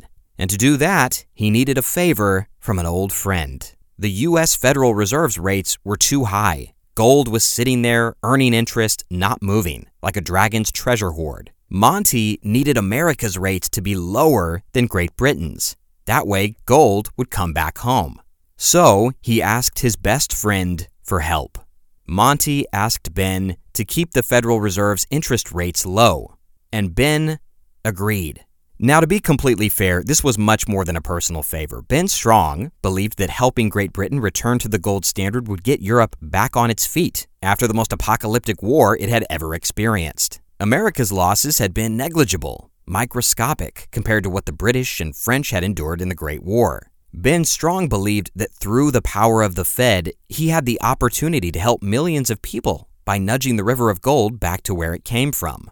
It wasn't just a personal favor, but a different man, a man not so intimately tied to his British counterpart, might have maintained a more independent view. As historian John Brooks describes Ben's mindset, quote, like any central banker, Strong was an economic nationalist, committed to putting his own country first in a clash of interests. But in this time of confusion as to what America's interests were, his ties to England and Norman dominated his mind. End quote. So, starting in about 1924, Ben Strong slashed the Fed's interest rates. He believed he was helping his good friend Monty in the short term and the entire European continent in the long term. But as we said earlier, the road to hell is paved with good intentions. Those low, low, rock bottom rates made credit very cheap in the United States. It was cheap and easy to borrow money. And when borrowed money is cheap, people buy, buy, buy, and invest, invest, invest. Ben Strong and Montague Norman didn't create the stock market bubble in America, but they created the conditions in which it would become unstoppable, and by extension, unsustainable. As historian Charles R. Geisst writes, quote, Low American interest rates meant cheap consumer credit and equally cheap margin money, which was loaned to speculators in the stock market. The horse was out of the barn. End quote. Scott Nations penned a particularly withering indictment of Ben Strong. Quote, the Fed ignored the danger and lowered rates in the United States even though money was plentiful and the economy was robust. They did so to help Strong's friend in London, knowing that they risked creating a speculative bubble. End quote. Historian John Brooks described the Fed policy in colorful terms, quote, It was something like the police issuing guns to people on the streets during a riot. End quote. Even back in 1929, the Fed's role in the stock market boom was self-evident. As a contemporary named Russell Leffingwell fretted, quote, Monty and Ben sowed the wind, and I expect that we shall have to reap the whirlwind. I think we are going to have a world credit crisis. End quote. It was, according to Liaquat Ahamed, the spark that lit the forest fire. End quote. But as America's obsession with the stock market, fueled by cheap credit, sprang to life in the late 1920s, Ben Strong's physical condition was rapidly deteriorating. By 1928, the tuberculosis had spread from his lungs to his throat. His hair was falling out. A bout of shingles had left him blind in one eye, an overuse of morphine for the pain had destroyed his digestive system. The change was especially shocking to Montague Norman. The tall, strapping banker that he'd shaken hands with in 1916 was gone. His friend, his best friend, was dying. Montague had always fussed over Ben's health over the course of their friendship. As early as 1921, he'd written in a letter, quote, Let me beg you to take care of yourself more than you seem to be doing. You belong to others quite as much as to yourself. End quote. In other words, please stay healthy. If not for yourself, then for me. But no amount of fussing or convalescing could help Ben now. He could barely walk to the mailbox, much less run the most powerful central bank in the world. It was time to resign. Ben Strong was dying, and it might have given him some comfort to know that his manipulation of interest rates had worked, that the British economy had recovered, that Europe was prospering again, but that was not the case. His policies at the Fed had not had their desired effect. Worse still, it had created an unintended consequence of a rip roaring stock market that seemed destined to burst. But Monty, always the doting friend, tried to lift his buddy's spirits, to assure him, even lie, that it had all been worth it, that their project together, their partnership, had been a success. Quote, How hard and cruel life is, but what a stage ours has been over these 10 or 12 years. Your early dreams set a goal before the world, which was then so distracted as to be blind and incredulous. Now your dreams have come true. On October 15, 1928, almost one year exactly before the Great Crash, Ben Strong died from an intestinal hemorrhage. He was 55 years old. Monty was naturally devastated. As he wrote to a friend, quote, I am desolate and lonesome at Ben's sudden death. End quote. But before he died, Ben Strong had one last act. He knew that he had to resign to relinquish his post as the chief authority at the Federal Reserve. And the New York Fed would need new blood. Someone energetic, someone visionary, someone positive. Luckily, he had a promising candidate in mind, a man who had revolutionized commercial banking and came with an impeccable reputation. Ben Strong decided that one of the next directors of the New York Federal Reserve Bank should be none other than Sunshine Charlie Mitchell.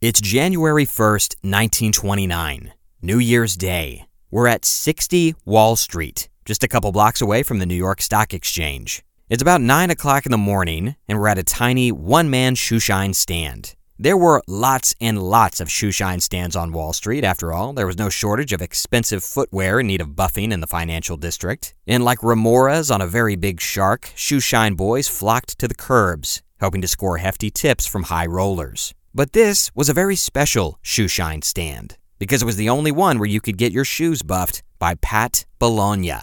Pat Bologna was a 19 year old Italian American bootblack. He was a short, muscular guy who came from a poor immigrant family. He made 10 cents per shine, 25 cents if he did a good job. He was also one of the most well informed people on Wall Street. As Thomas Gordon and Max Morgan Witts write, Bologna, quote, not only restored shoes to a mirror like perfection, but also passed on a non stop barrage of stock market tips and astonishingly well informed gossip. End quote. Bologna was more charming than the average shoeshine boy. He knew how to work people, relax them, make them laugh. His clientele included big names like Joseph Kennedy and automobile tycoon Billy Durant. In recent months, Bologna had become a bit of a local celebrity. Long lines began to form at his shoeshine stand, filled with aspiring investors hoping to score lucrative advice from the bootblack with all the famous clients. As Gordon and Morgan Witts write, quote, Bologna could make as much in an hour from talking as he earned during a day shining shoes. End quote. Because Pat Bologna was an investor himself. Every nickel and dime he earned polishing shoes went straight back into the exchange. By 1929, he'd invested something like 5,000 bucks in the market. Bologna's go-to zinger to tell his clients was, quote, "My money never leaves the street. It's the best place in the world for it to be." End quote. And there was no better witness to the mania that had gripped the country than Pat Bologna. Every day, he listened to the brokers and bankers talk about the massive profits that they were reaping both for and at the expense of their clients. The market was going to the moon. It was an unstoppable force, as one observer wrote at the time, quote, We had entered a fourth dimensional economic world. The wonderful feature of this new world was that all possibilities of increase were infinite. There was no longer any limit upon the rise of common stocks. Since this was so obvious to everyone, it followed that common stocks could not fall. How could they fall? There was no reason for people to ever sell them. End quote. And historian Karen Blumenthal talks about the sheer scale of potential profits in her book. Quote, Someone who had the foresight to buy $10,000 of General Motors stock in 1920 would have seen the investment grow to more than 1.5 million by 1929. End quote. And as Pat Bologna was shining shoes on New Year's Day, 1929, an article ran in the Baltimore Sun, trumpeting that, quote, the market is now its own law. The forces behind its advance are irresistible. End quote. The forces were indeed irresistible. But one of those forces had a face, and a name, and a pair of shoes. A pair of shoes that needed shining. One of Pat Bologna's top clients just happened to be the one and only Sunshine Charlie Mitchell, chief executive of the National City Bank and the greatest bond salesman of all time. But on New Year's Day, 1929, Sunshine Charlie added a new position to his very long resume. It was on January 1st that he became a director of the Federal Reserve Bank of New York. The wolf was officially in the henhouse. Ben Strong had been dead for three months. But before the tuberculosis and morphine addiction had punched his ticket, he'd tapped Charlie Mitchell to help run the New York branch of the Fed. In Strong's opinion, the man who had taken the National City Company from a two bit bond operation to an international leviathan was, quote, truly one of our ablest bankers, end quote. But asking Sunshine Charlie to responsibly lead the most important branch of a semi regulatory financial entity was like asking a starving dog to refrain from eating an unguarded T bone steak. Charlie despised big government of any kind.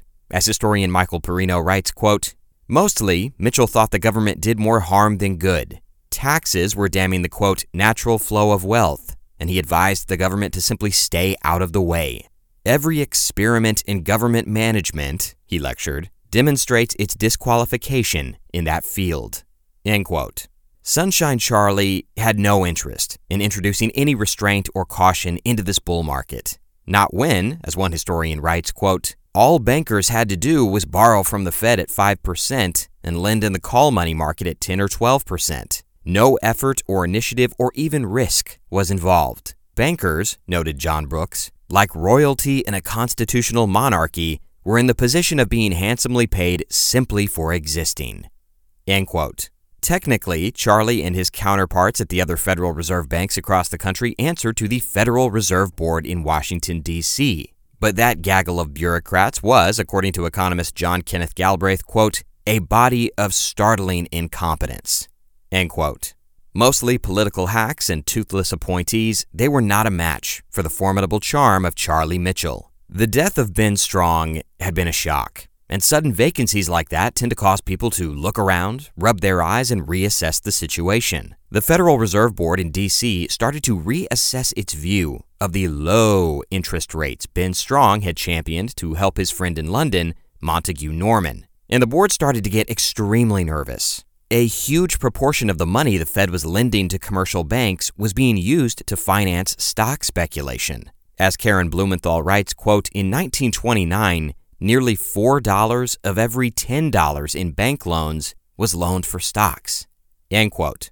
Now, to their credit, pardon the pun, the Fed had raised its rate slightly by 1.5% in 1928, but it was much too little, much too late. All the tepid hike did was hurt construction and small businesses. As John Brooks writes, quote, Stock speculation, the chief target of the policy, went on its merry way, as if harassed by nothing more than a persistent mosquito. Traditional monetary restraints were useless because they had come too late. The speculative virus was past being checked by that medicine. End quote. The stock market was like a runaway speedboat. Either the market would keep rising infinitely until the heat death of the universe, and many believed that it would, or it would crash on the rocks in spectacular fashion under the weight of all this make believe money. So, in February of 1929, the guys in DC say, Whoa, whoa, whoa, whoa, whoa, whoa, let's calm everybody down. Now, we don't want to raise interest rates and ice the economy, but we are in a very dangerous situation with this stock market. Maybe, just maybe, this bull market has gone too far Anytime government regulation looms, then and now, the stock market tends to wig out a bit. As one observer in the 1920s joked, quote, There are two things that can disrupt business in this country. One is war, and the other is a meeting of the Federal Reserve Bank. End quote. So, Wall Street held its breath, bracing for an unprofitable hike from the Fed. But the Fed doesn't raise the interest rate yet. Instead, it issues a statement. As economist John Kenneth Galbraith scoffs, quote, it is impossible to imagine a milder, more tentative, more palpably panic-stricken communique than that issued by the board. End quote. In place of a roar, the Fed gave a whimper. As Galbraith goes on to explain, quote, the board decided to write a letter and issue a press release. It could do no less. On February 2nd, it addressed the individual reserve banks as follows, quote, a member or commercial bank is not within its reasonable claims for rediscount facilities at its reserve bank when it borrows either for the purpose of making speculative loans or for the purpose of maintaining speculative loans. End quote. In other words, the guys in DC were telling the regional Fed banks to please, please stop lending money to people for stock market investments. We are not okay with this. You are doling out so much imaginary money on margin.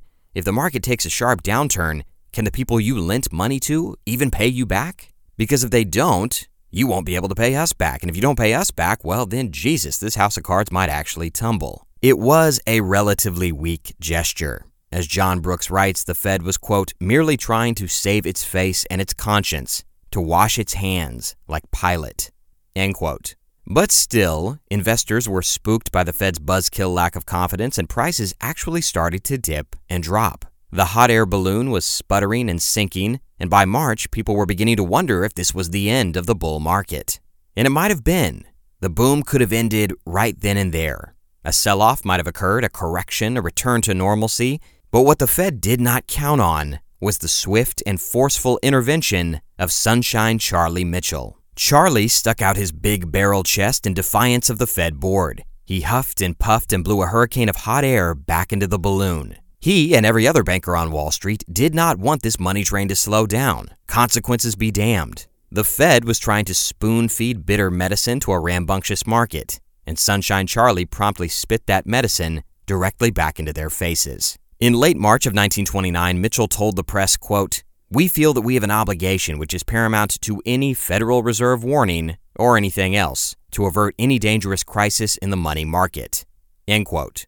What he was saying is no, no, no, no, no. You guys are playing with fire by trying to crimp this thing. You are the ones being dangerous. He went on to say that as a director of the New York Federal Reserve Bank, he would use his authority to make 25 million of its funds available for loans to be used in stock speculation. Sunshine Charlie had defied the Federal Reserve Board in one of the most blatant and shocking FUs in financial history. You are not the law, he was saying. I am the law. And I say this bull market is going to keep going. DC had completely lost control. But to the financial community, Charlie Mitchell was seen as a hero, a savior. And with confidence restored, the party started roaring again into the summer of 1929. Mitchell's words were, according to one historian, quote, like magic. Now that the Fed authorities were beaten and humiliated, their silence was literally golden. In the months that followed, the Fed tried hiking the rates by half a percent here and there, but it did nothing to stop the flow of money into the stock market. Investors, believing that share prices would rise indefinitely, did not worry about borrowing money for stocks at rates as high as 20%. A gobsmacked President Herbert Hoover observed later, quote, People who dreamed of 100% profit in a week were not deterred by an interest rate of 20% a year. When the public becomes mad with greed and is rubbing the Aladdin's lamp of sudden fortune, no little matter of interest rates is effective. To make matters worse, loan money was pouring in from other sources outside the banking system. In what historian Maury Klein called a quote, ominous pattern, huge corporations like RCA, Standard Oil, and General Motors were taking their surplus cash and injecting it into the lending market, hoping to make glowing returns off all that sweet, sweet interest. As Klein continues, quote, fresh funds for the feeding frenzy on Wall Street flowed in not from banks, but from corporations which withdrew or withheld funds from their bank accounts to put them into the call loan market, and from other outside sources. This trend gave the Fed another serious problem apart from its internal ones. It had no control or authority over the flow of these funds coming from sources outside the banking system. End quote. And Karen Blumenthal expands on the phenomenon, quote, Companies saw that they could make nice profits on the money they lent for buying stocks, maybe more than the profits they could make selling cars or steel. End quote. This system wide solidarity reinforced a sense of confidence in the investing public, and anytime the market dipped or dragged or went down a few points, it would shoot right back up. Historian John Brooks compared it to an engine that sputters for a moment and then resumes its quote, former smooth purr. Maury Klein compared it to a staggered boxer fighting his way back, or a cat with nine lives. In the aftermath of the coming crash, a heavy portion of the blame was placed at the Fed's doorstep. Many believed that if they had been more decisive, more forward thinking, more forceful, all this could have been avoided. The reality, of course, is a little more nuanced than that, as Liaquat Ahamed writes, quote, One is led to the inescapable but unsatisfying conclusion that the bull market of 1929 was so violent and intense and driven by passions so strong that the Fed could do nothing about it. Every official had tried to talk it down. The president was against it. Congress, too. Even the normally reticent Secretary of the Treasury had spoken out. But it was remarkable how difficult it was to kill it. End quote. After the Fed had been so publicly bitch slapped by Sunshine Charlie, nothing seemed capable of putting a dent in the upward trajectory of the stock market. It was as much a problem of psychology than anything else, as Scott Nations writes, quote, Investors would learn the wrong lesson. Rather than investing sensibly and occasionally taking profits or selling stocks when they showed a bit of weakness, they had learned to hold on, that the market would always come back. End quote. The sad truth was, according to historian Frederick Lewis Allen, quote, the public simply could not be shaken out of the market by anything short of a major disaster. End quote. Well, in the early fall of 1929, they got one. Right after the Dow's all time high, just after Labor Day, the first tremors of disaster started to crack the facade of optimism that Charlie Mitchell and the Wall Street cohorts had so brazenly upheld. In a natural disaster movie, this is the moment when the animals start to run for the trees and the birds start to fly south. But for most people, it was easier to just shout down the naysayers and ignore the warning signs. As Maury Klein writes, quote, the future looked much brighter to those who didn't peer too closely at it.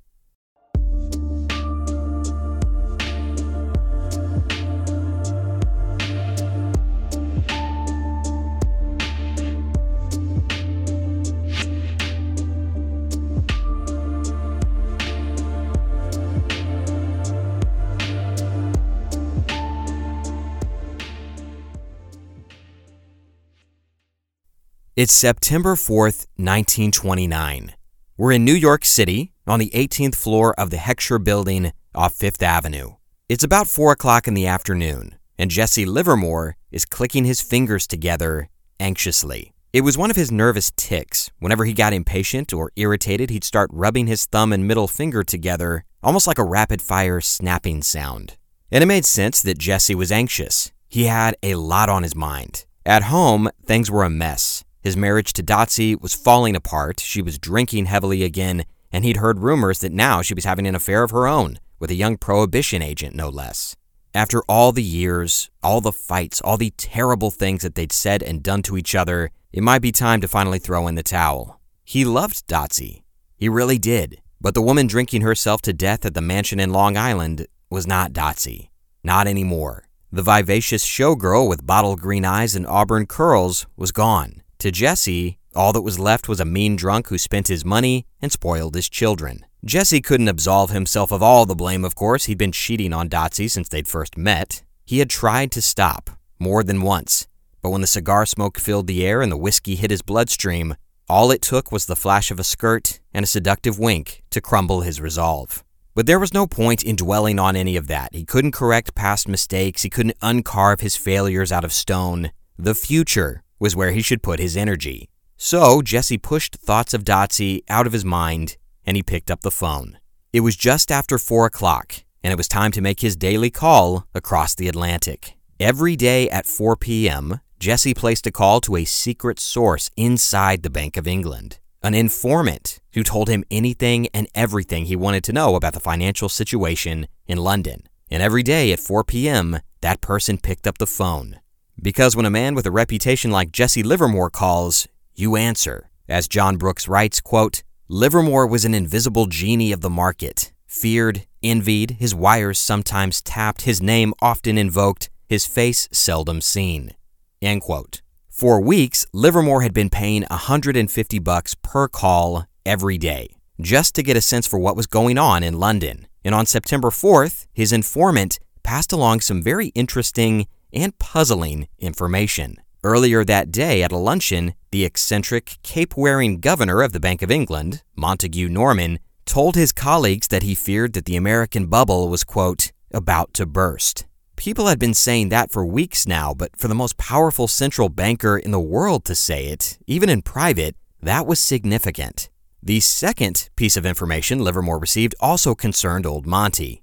Word on the street was the Bank of England was about to hike its interest rates, which meant that gold and capital would start flowing out of American markets. The third piece of information involved a wealthy British industrialist named Clarence Hatry. Hatry ran a huge financial group in London, and apparently, he had been defrauding his investors and the entire enterprise was about to collapse. If that happened, a contagion of uncertainty might begin to spread through the stock market. The problem was fear. As Scott Nations writes, quote, if Hatry could so easily defraud banks and brokerages in London, they wondered, who was doing so in New York?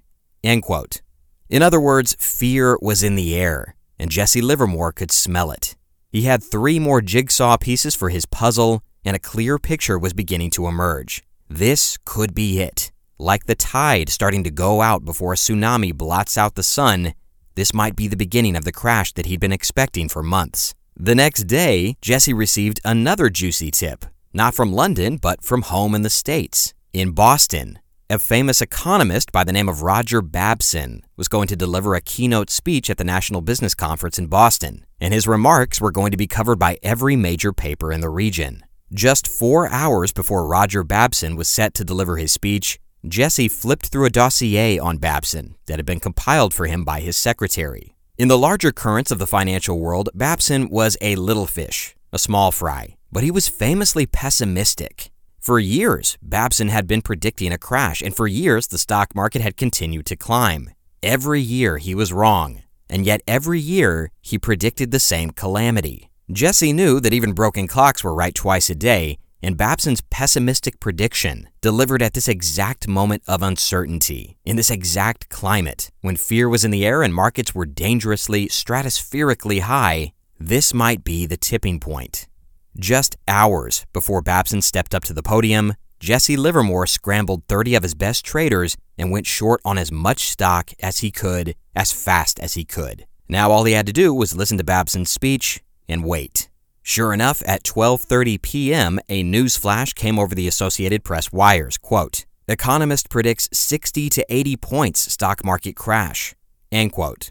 Just as Jesse had predicted, Roger Babson had stepped up to the mic and delivered his message of doom. His words echoed through the crowded hall, onto the journalists' notepads, and over the wires out into America. He said, quote, Fair weather cannot always continue. More people are borrowing and speculating today than ever in our history. Someday the time is coming when the market will begin to slide off. Sellers will exceed buyers, and paper profits will begin to disappear. Then there will be an immediate stampede to save what paper profits exists. I repeat what I said at this time last year and the year before. Sooner or later, a crash is coming. End quote.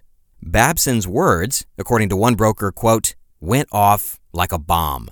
Wall Street was flooded with an avalanche of sell orders from panicked investors, a quote, blizzard of paper, as one broker remembered. In two hours, 5.6 million shares had been traded and the market had lost 5% of its value.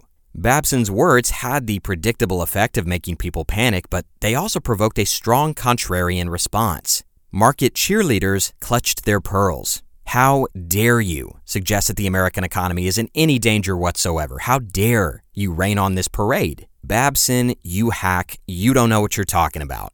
Our old friend Charlie Mitchell was vacationing in Europe at the time, and he rolled his eyes at Babson's bleak forecasts, saying that the market was, quote, absolutely sound and our credit situation is in no way critical.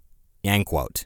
A respected economics professor at Yale named Irving Fisher went even further in a rebuttal of Babson, waving his pom-poms and saying, quote, Stocks have reached what looks like a permanently high plateau. I expect to see the stock market a good deal higher than it is today within a few months. End quote. And even as his well placed short positions showed returns, Jesse Livermore seethed at the arrogance and recklessness of men like Fisher. Quote, What can a professor know about speculation or stock markets? Did he ever trade on margin? Does he have a single cent in any of these bubbles he talks are cheap? How can the public possibly rely on information coming from a classroom? I tell you, the market never stands still. It acts like the ocean. There are waves of accumulation and distribution. The market always tells you when you are wrong. So let's leave it to the market to tell its own story, with or without the help from college professors. End quote.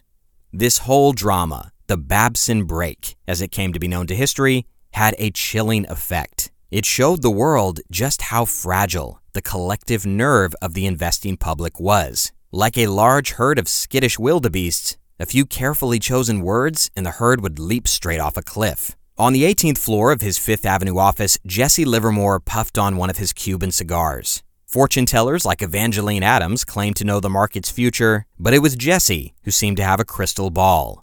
He had read the situation perfectly. The thousands of dollars in transatlantic calls, the countless hours of research, and dozens of well placed sources had paid off lavishly. On the day of the Babson break, Jesse made $20 million by strategically shorting vulnerable stocks. The office on Fifth Avenue was filled with cheers and toast as the Livermore staff calculated their massive profits.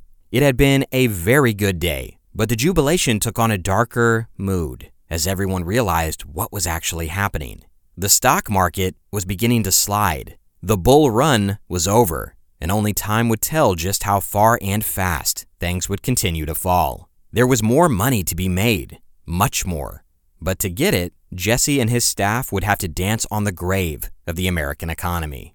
But in the first week of September, most people chalked up the whole Babson break drama to a temporary dip, a brief lapse in the ever ascending curve of American prosperity. But as autumn fell and the leaves began to change, the market seemed to have a harder time recovering than usual. The boxer who had always managed to stagger up, the cat with nine lives, couldn't quite regain its footing. Over the next several weeks, the stock market limped back up the hill as best it could, but the vibe had changed. People were nervous. For the first time in a long time, average investors were starting to question the wisdom of buying thousands upon thousands of shares with borrowed money. Buying stock on margin wasn't a problem as long as the market kept going up, but if things reversed and those margin calls started to come in, demanding more money to cover the loans, many people just didn't have the funds. As one investor observed at the time, quote, fear was in the saddle, end quote. Sunshine Charlie Mitchell, ever the optimist, did his best to instill the market with some of his trademark positivity. Quote, Although in some cases speculation has gone too far in the United States, the markets generally are now in a healthy condition. The last six weeks have done an immense amount of good by shaking down prices. The market values have a sound basis in the general prosperity of our country. End quote. And Charlie wasn't the only banker trying to keep the bullish vibes going.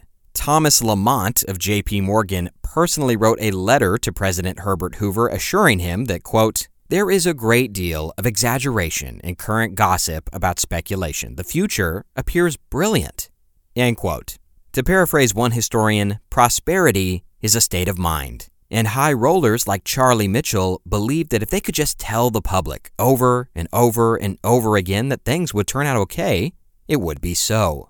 As economist John Kenneth Galbraith writes, quote, preventive incantation required that as many important people as possible repeat as firmly as they could that it, meaning a crash, wouldn't happen.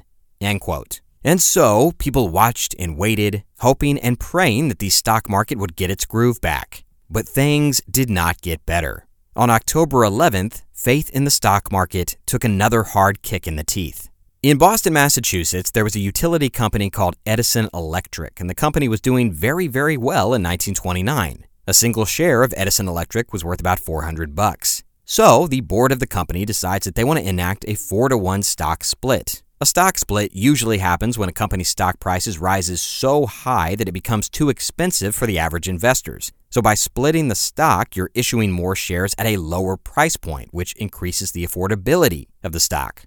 People get excited, buy more shares, price goes up. It's a pretty common thing.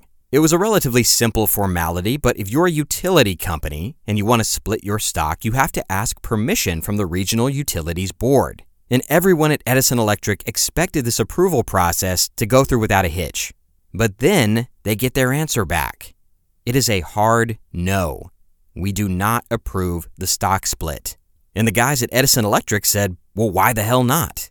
And the Utilities Board gave an answer that shocked the financial community. Your stock, they said, is not worth $400 a share. It's not even worth $300 a share. Your company's stock is inflated far, far beyond its actual value. And they went on to say, quote, Due to the action of speculators or other interests, the price of its stock has risen to such a point that no one, in our judgment, viewing it from the standpoint of an investment on the basis of its earnings, would find to his advantage to buy it. End quote. And the board dropped jaws even further when it valued Edison's electric stock at only $215 a share, just over half of what the company was saying it was worth. In the words of John Kenneth Galbraith, quote, the refusal was unprecedented. End quote. The significance was clear. For the first time, an official government entity had acknowledged the existence of a speculative bubble. The thing that everybody had feared yet dared not give voice to was now official. Now, all of these things that we've talked about, all of these warning signs, taken separately, no event was important or drastic enough to trigger a crash, but cumulatively, delivered in exactly the right order at exactly the right time, well, it essentially amounted to people yelling fire in a packed theater. Financial historian Scott Nations breaks down the sequence of events for us. Quote, Benjamin Strong had inflated an enormous stock market bubble. Roger Babson had pointed out the danger and was heeded only through happenstance. Charles Hatry led investors to question the basic soundness of the market. And now, utility regulators in Massachusetts were finishing the job of undermining the market by stating plainly that it was too high. The crash was now inevitable. Economist John Kenneth Galbraith also writes that the coming crash was just a matter of time. It was always going to be something. On a long enough timeline, something would eventually break the spell of the bull market. Quote, It is in the nature of a speculative boom that almost anything can collapse it. Any serious shock to confidence can cause sales by those speculators who have always hoped to get out before the final collapse, but after all possible gains from rising prices have been reaped. The pessimism will infect those simpler souls who had thought the market might go up forever, but who now will change their minds and sell. Soon there will be margin calls, and still others will be forced to sell. And so the bubble breaks. End quote. The time had come. As Maury Klein puts very poetically, quote, Americans had chased the rainbow of riches, aware deep down that one day it must end, but not knowing when, and unwilling in their hearts to face that fact or believe that this day might be the one. End quote.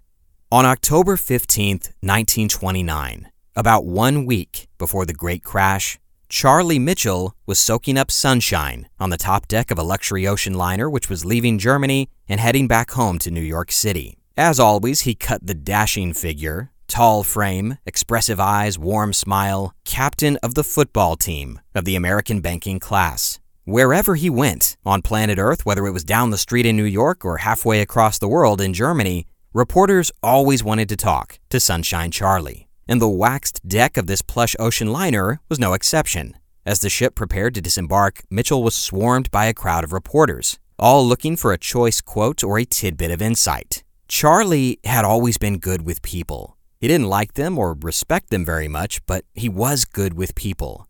They were his clay, the raw material of his trade. He had been a salesman all his life. He'd sold good bonds, bad bonds, solid stocks, and garbage stocks. He had turned a comatose commercial bank into one of the biggest financial entities in the world. And that success had come loaded with rewards. As Gordon Thomas and Max Morgan Witts write, quote, these past two years had been good for National City and for Mitchell. In 1927, his cut from the fund was $1,056,000. In 1928, it went up to $1,316,000. But 1929 looked like it would be the best year yet. He had already received $1,108,000, and that was only for the first half of the year. But Charlie's doctorate in spin had been feeling the strain in the last few weeks. Something weird was definitely happening in the American stock market. But when a crowd of German reporters asked him for his thoughts on the situation as he sat lounging on a deck chair, Sunshine Charlie flashed his big, comforting grin and said, quote, The markets, generally, are now in a healthy condition. End quote. If Sunshine Charlie had even a flicker of doubt about the longevity of the eternal bull market, he kept it to himself. One week later, he would be back home in New York, sitting in a front row seat to witness just how wrong he really was. Well, guys, that is all the time we have for today. Uh, next time, we're going to finally, at long last, push past the table setting and get to the actual climax of our story.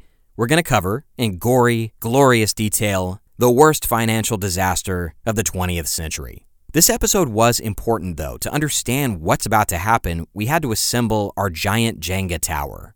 We had to pull out each block, one by one. We had to see the weaknesses and the hollow spaces in the system so that when the stiff breeze finally topples the whole thing, we understand why. In historian Scott Nation's book about American financial crises, he says that, quote, every crash has a catalyst. And as we have seen, the Wall Street crash of 1929 had many, many catalysts. In the third and final episode of this series, we will see the consequences of those catalysts. We will see the fallout of all this mania and manipulation and avarice. Not only that, we will see some people in our story held accountable for their role in this disaster. As we all know, villains don't always get their day in court, but in the case of the 29 crash, there was most definitely an attempt to hold people responsible. And after walking step by step through the crash, we will end with an explosive courtroom drama that changed the way we regulate Wall Street in America forever. So, with all that said, goodbye for now. I know this episode was a little bit behind schedule, so thank you for your patience. And as always, thanks for spending your valuable time with me. And have an awesome day. This has been Conflicted. Thanks for listening.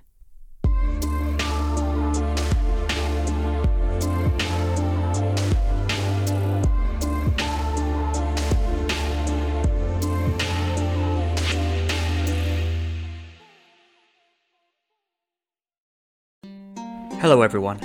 My name is Tom Kearns, and I host the Anglo Saxon England podcast, where I cover the history and culture of England from the departure of the Romans in the 5th century to the Norman conquest in 1066. So far, we've surveyed the collapse of Roman rule in Britain, the migration of the Anglo Saxons, and the history of Northumbria from its beginnings in the mists of legend to its destruction at the hands of Viking raiders in the 9th century. I hope you'll come and give it a go.